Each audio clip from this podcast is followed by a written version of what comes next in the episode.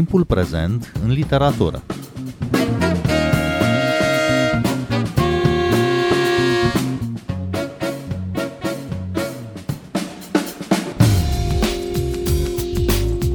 Bine v-am găsit! Eu sunt Adela Greceanu și invitata mea este Alina Purcaru, care a publicat recent volumul de poezie Tot mai multă splendoare, o carte apărută la editura Cartier. Bun venit la Radio România Cultural, Alina Purcaru! Bine v-am găsit și mulțumesc foarte mult pentru invitație! Tot mai multă splendoare este o carte construită din poeme narrative, poeme lungi, în care emoțiile, neliniștile, angoasele, frica sunt plasate în câteva decoruri. Școala, cu clasele ei, mirosind a petrosin și a sandvișuri cu salam, cu sala de sport și aparatele ei care provoacă spaimă, dar și stadionul cu atmosfera lui incendiară, la propriu și la figurat, unde joacă echipa favorită, sau un cabinet medical cu un tapet anesteziant pentru spaimele pacientei. Un personaj feminin străbate toate aceste decoruri și le încălzește, le umanizează cu sentimentele și emoțiile sale. Alina Purcaru, de unde ai pornit uh, construcția acestei cărți? Am pornit-o dintr-un moment de criză, dintr-un moment de imposibilitate de a scrie. Asta mi se pare important de spus pentru că cred că foarte multe poete și foarte mulți poeți traversează astfel de perioade care pot să te sperie, mai ales dacă te-ai gândit toată viața că tu asta o să faci într-o formă sau alta și în momentul în care nu mai poți să faci nimic, atunci poate să intervină un sentiment de gol și de pierdere. Pe de altă parte, cred că astfel de perioade și de momente sunt foarte fertile și dacă în jur totuși există oameni care cred că poți să reiei de undeva sau să găsești o altă voce, atunci este minunat. Pentru mine au fost niște prietene extraordinare și acum am să răspund foarte concret la întrebarea ta. Am început cartea exact cu poemul care o deschide, Cântec de adormit fata care se întoarce târziu acasă, pentru că Medea Iancu m-a rugat la vremea respectivă să scriu ceva pentru o antologie de poezie feministă pe care ea a coordonat-o la editura Fractalia, Arta Revendicării. Și am început să scriu, mi-a fost foarte greu, pentru că nu simțeam că ceva scris în maniera în care scrisesem înainte sau care ar fi fost o prelungire a stilului pe care l-am avut în celelalte două volume de poezie, m-ar fi mulțumit sau ar fi reușit să, să vorbească despre tema asta și despre, despre altceva decât am scris înainte. Deși și acolo exista această preocupare, dar poate că într-o formă mai voalată, cu o oarecare surdină. Așa că foarte concret, de aici a început. Poemul deschide volumul pentru că am uh, găsit acolo un ton care e foarte potrivit pentru ce mi-am dorit eu să explorez aici și pentru că m-am și agățat oarecum de promisiunea asta și de începutul acestui scris nou ca să continui. Și ai continuat uh, cu poeme, tot așa cum spuneam, poeme narrative, poeme lungi. În uh, unele dintre ele, corpul apare ca depozitar al spaimei, încă din copilărie. Aș vrea să, să dau un mic citat. Tu, corp predispus să simtă frica și sila bubuindu-ți în puls, tu, corpul timpan, tu, corpul retină.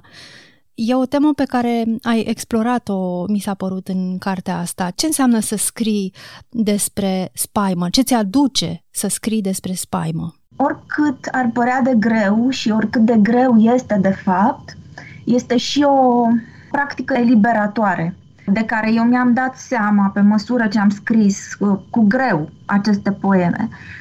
Cartea mea s-a construit cam în trei ani, poate mai mult decât mi-a luat înainte, ceea ce mi-a adus nou și foarte folositor în continuare pentru scrisul meu este acest sentiment de eliberare, pentru că este o confruntare a unor contexte limitative, este o confruntare a unor frici, este și un fel de deconstrucție a unor priviri sau contexte sau percepte care au dus la acele momente sau ipostaze de de presiune, de corp care se simte strivit sau care se simte privit sau care se simte că nu este la locul lui. Așa că, pe scurt, sentimentul de eliberare și de descoperire a unei forțe noi, cumva.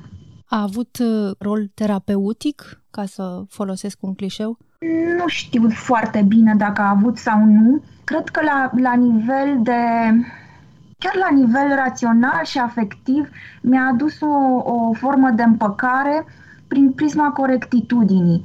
Mi s-a părut că e important pentru mine și e corect pentru mine să fac asta și să am această privire, să confrunt acele situații. Și nu numai pentru mine, cred că foarte multe dintre noi uh, am fost expuse la microagresiuni pe care nici n-am știut cum să le numim sau uh, să le percepem ca fiind microagresiuni sau agresiuni chiar sau forme de limitare. De cele mai multe ori există o senzație în corp sau există o neliniște mentală, dar din uh, tot felul de motive nu numești și nu analizezi, nu faci tot parcursul, așa încât să știi de unde vin toate lucrurile astea. Și pe mine poezia m-a ajutat foarte mult să reușesc să refac acest uh, parcurs și să mă raportez apoi la mine cu acest sentiment că am făcut ceva corect, că am numit corect sau că am identificat corect sau că măcar am încercat să identific corect niște surse de, de neliniște și de violență până la urmă sau de rău. Și aceste achiziții au rămas uh, apoi cu tine după ce ai terminat de scris? Au rămas și mi-aș dori să mă așez din nou și să reiau niște crâmpeie din, uh, din ce am uh, documentat sau explorat aici, pentru că exact așa cum se spune de foarte multe ori, acele lucruri despre care ți este foarte greu să scrii și acele momente în care te simți blocată sunt de fapt niște portaluri, niște uși foarte importante pentru ceea ce urmează și eu simt acum asta. Nu știu exact ce urmează sau încotro sau dar uh, parcă simt un tip de, de energie nouă și că pot să îmi dau voie să mă uit în toate părțile. Și ca să ajungi aici, uh, te-au ajutat uh, cuvintele, te-a ajutat să numești tot felul de senzații pe care le duci cu tine din, din copilărie, din adolescență.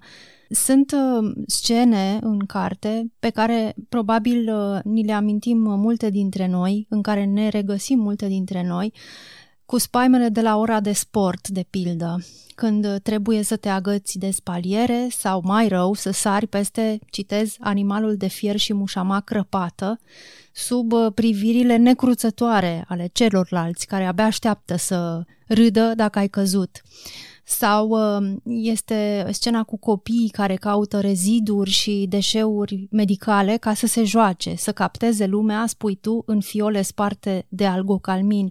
E o privire crudă asupra copilăriei în uh, cartea asta a ta. Cum ți-ai amintit toate aceste lucruri? Cum ai reconstituit acele senzații din copilărie pentru care atunci nu aveai nume, nu aveai cuvinte? Pentru mine, toate aceste microfilme sunt foarte prețioase. Cineva spunea, la, cred că la ultima lansare a cărții, că am recuperat niște rămășițe sau reziduri. Este o imagine care apare în acel poem cu fiolele sparte, cu copii care se joacă cu deșeuri. Toate aceste bucăți de realitate care nu conformă sau nu răspund unei povești luminoase sunt pline de sens pentru mine și pentru foarte multe dintre noi, de fapt. Sunt, sunt esențiale, sunt bucățele din care, din care ne-am format și din care se formează în continuare atât de multe povești de viață, atât de multe deveniri. Mi-am dorit să le privesc cu grijă și să le integrez cu grijă, fără mânie, mă rog, pe acel context sau pe persoanele mici care eram, în niciun caz. Mi-am dorit să să activez grijă și să le recuperez cu grijă și să le, să le recunosc importanța în devenirea mea și, și realitatea dincolo de experiența directă personală. În carte e foarte importantă tema sportului. Sunt uh, poeme dedicate echipei iubirii, echipa de fotbal Rapid, Citesc din nou, rapid, inima necâștigătoare, o coloană sonoră care nu se duce odată cu genericul.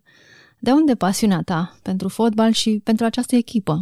Poate e mult spus pasiune. Acele poeme au fost incluse în, în antologia Generația de Aur pe care au coordonat-o Cristina Ispas și uh, Vasile Leac.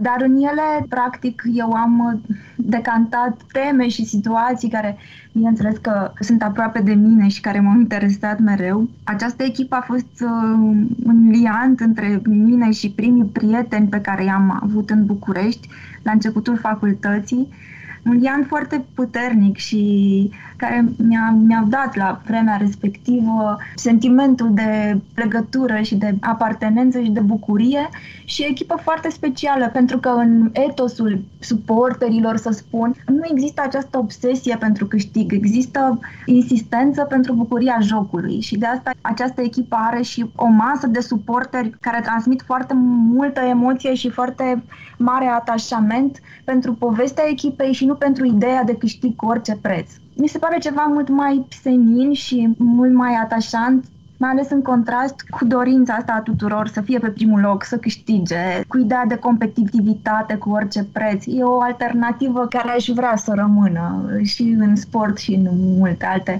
zone din viețile noastre. Și urmărești în continuare echipa Rapid? A, da, da, da, da, sigur, am și, uh, am și șarfă, am și tricou, am și un iubit uh, fan mult mai înfăcat decât mine. Cum să nu? Am fost duminica trecută la un uh, meci de handbal incendiar. da, mă duc. Îmi place foarte mult să mă duc, de fapt, și să observ ce se întâmplă acolo. Sunt niște dinamici foarte particulare, ca să spun așa. Și ce e poetic în uh, această lume, în acest uh, univers uh, al stadionului de fotbal? Păi depinde de unde te uiți. Poetic poate să fie orice, depinde și de deschiderea pe care o ai. E odată tot acest zgomot, dacă vrei, care nu e zgomot. El e codat în fel și chip.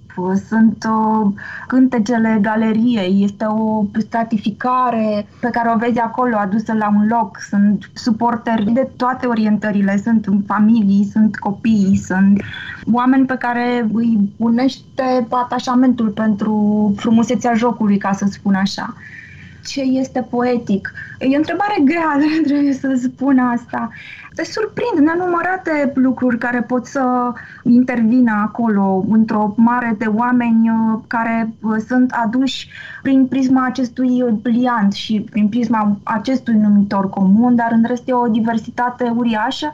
Da, greu de concentrat într-un răspuns foarte rotund și foarte sigur. E foarte interesantă și relația dintre galerie, de exemplu, și echipă, care funcționează în niște moduri pentru mine au fost halucinante, adică uneori când echipa pierde, galeria are așa un moment în care le ține morale sau există niște întâlniri la sfârșitul fiecărui meci acolo pe teren.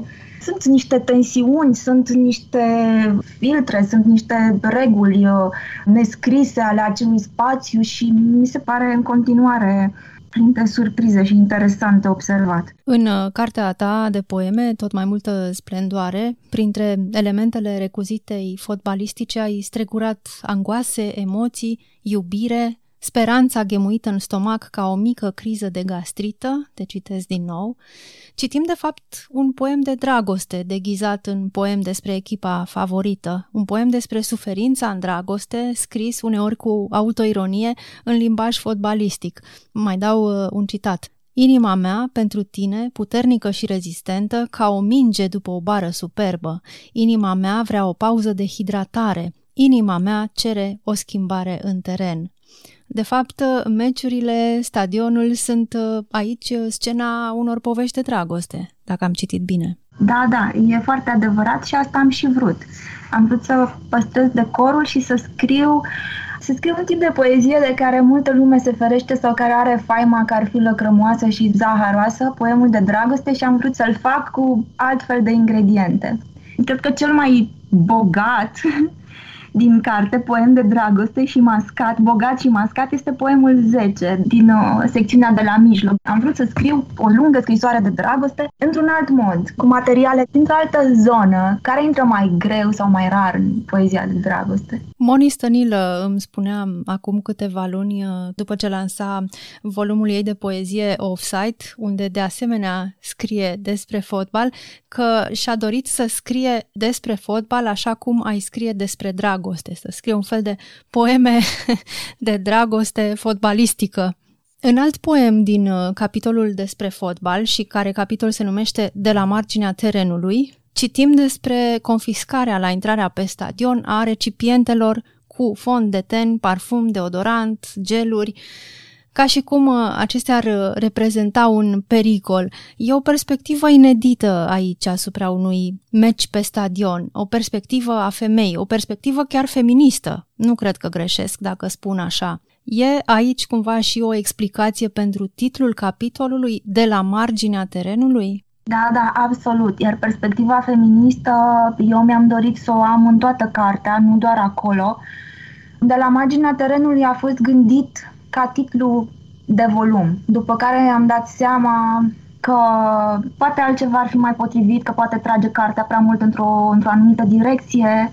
Ca să revin la întrebarea despre toate aceste obiecte, într-adevăr, inventarul lor vorbește despre o formă de limitare și de normare, filtrele care ni se tot aplică nouă, cu mare atenție și insistență și precauție, dar pe de altă parte ajung în tribune, cum, mă rog, povestesc și în poemul ăla, ceea ce, de fapt, jandarmii urmăresc să confiște, fumigene și tot felul de obiecte cu care se aruncă, cu tot felul de declanșatoare de mici violențe.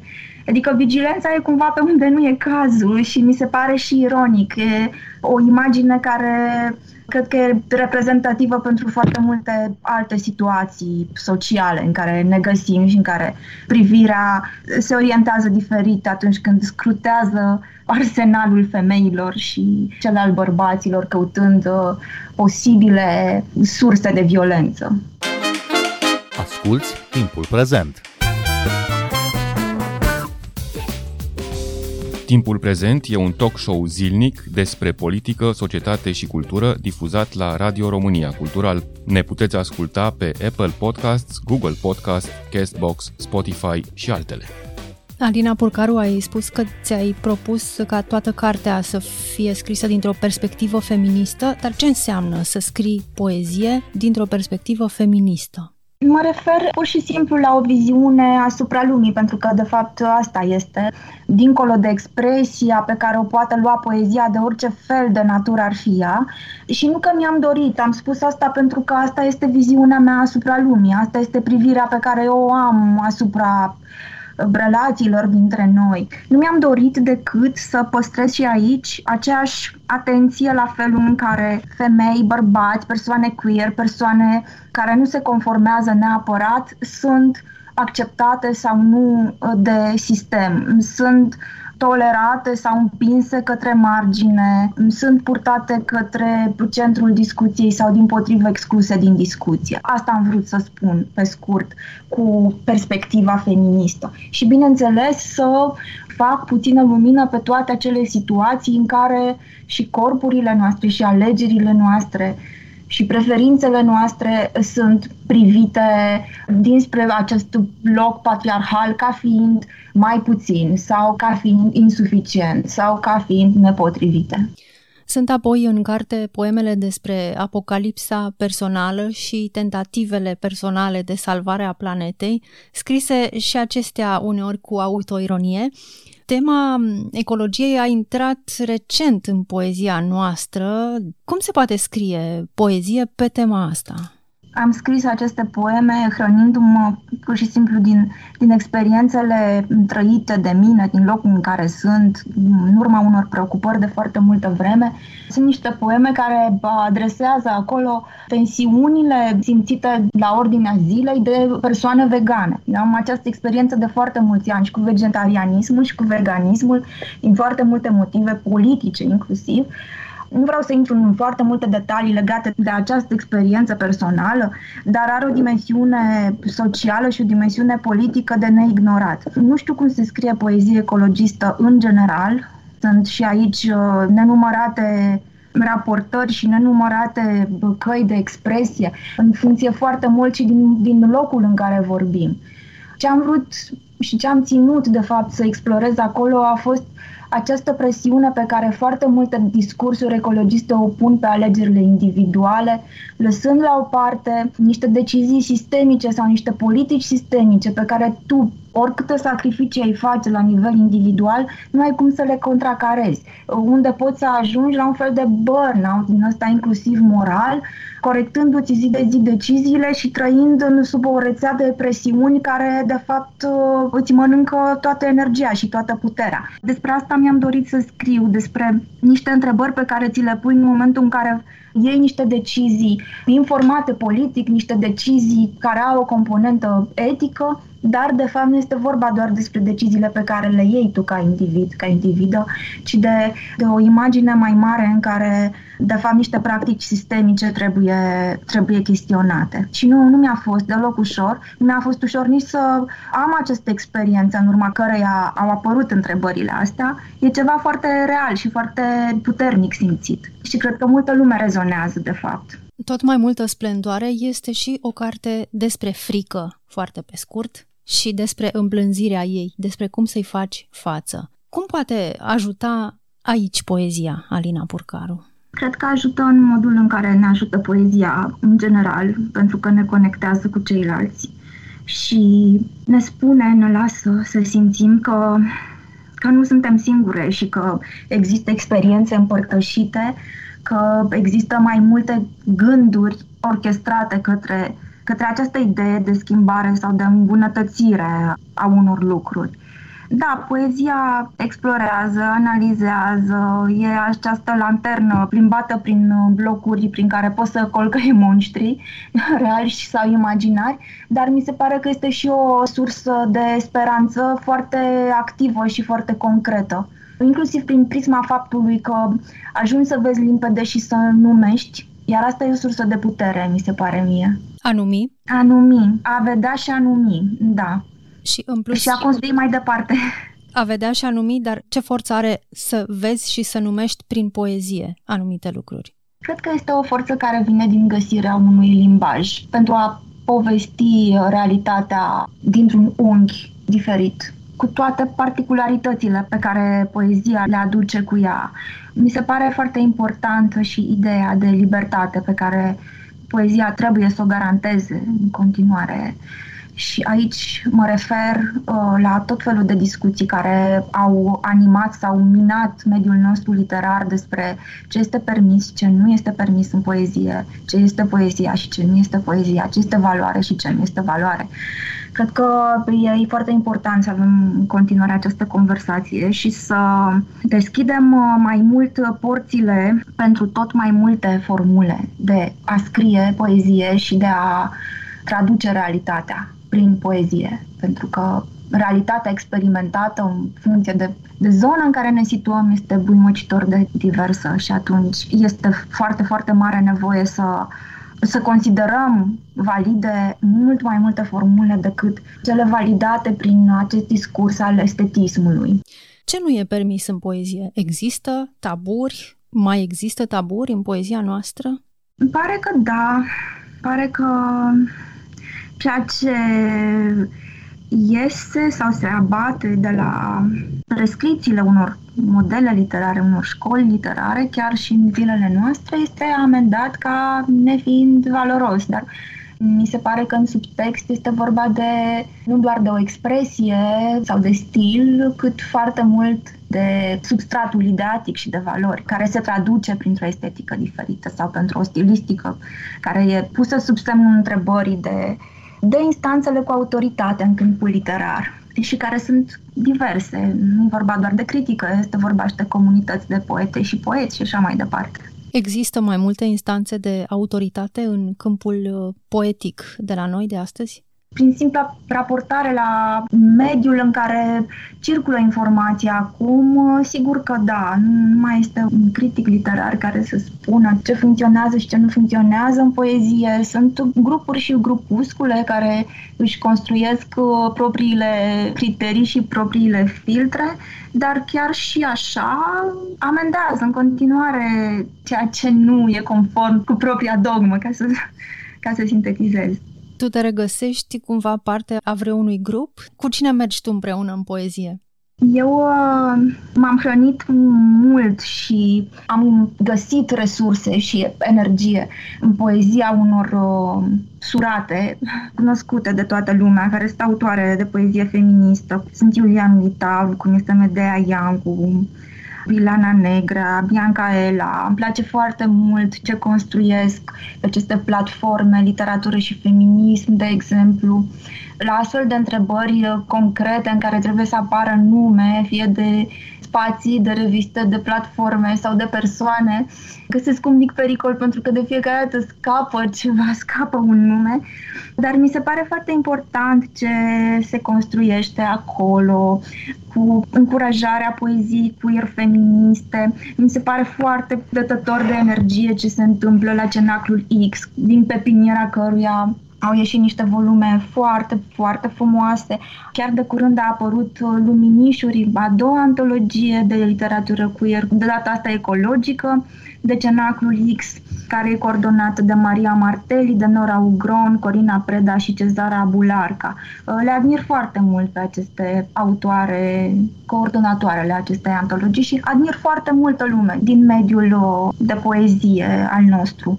Sigur, nu, nu epuizez acum, dar de această zonă m-am apropiat foarte mult în ultimii ani și mi se pare o, o zonă foarte fertilă și foarte necesară și care chiar îți dă foarte multă speranță pentru schimbare și pentru includerea mai multor voci în această poveste frumoasă pentru foarte mulți și foarte multe dintre noi. Alina Purcaru, îți mulțumesc pentru interviu și îi invit pe ascultătorii noștri să caute cartea ta de poezie, Tot mai multă splendoare, apărută la editura Cartier. Eu sunt Adela Greceanu, cu bine, pe curând! thank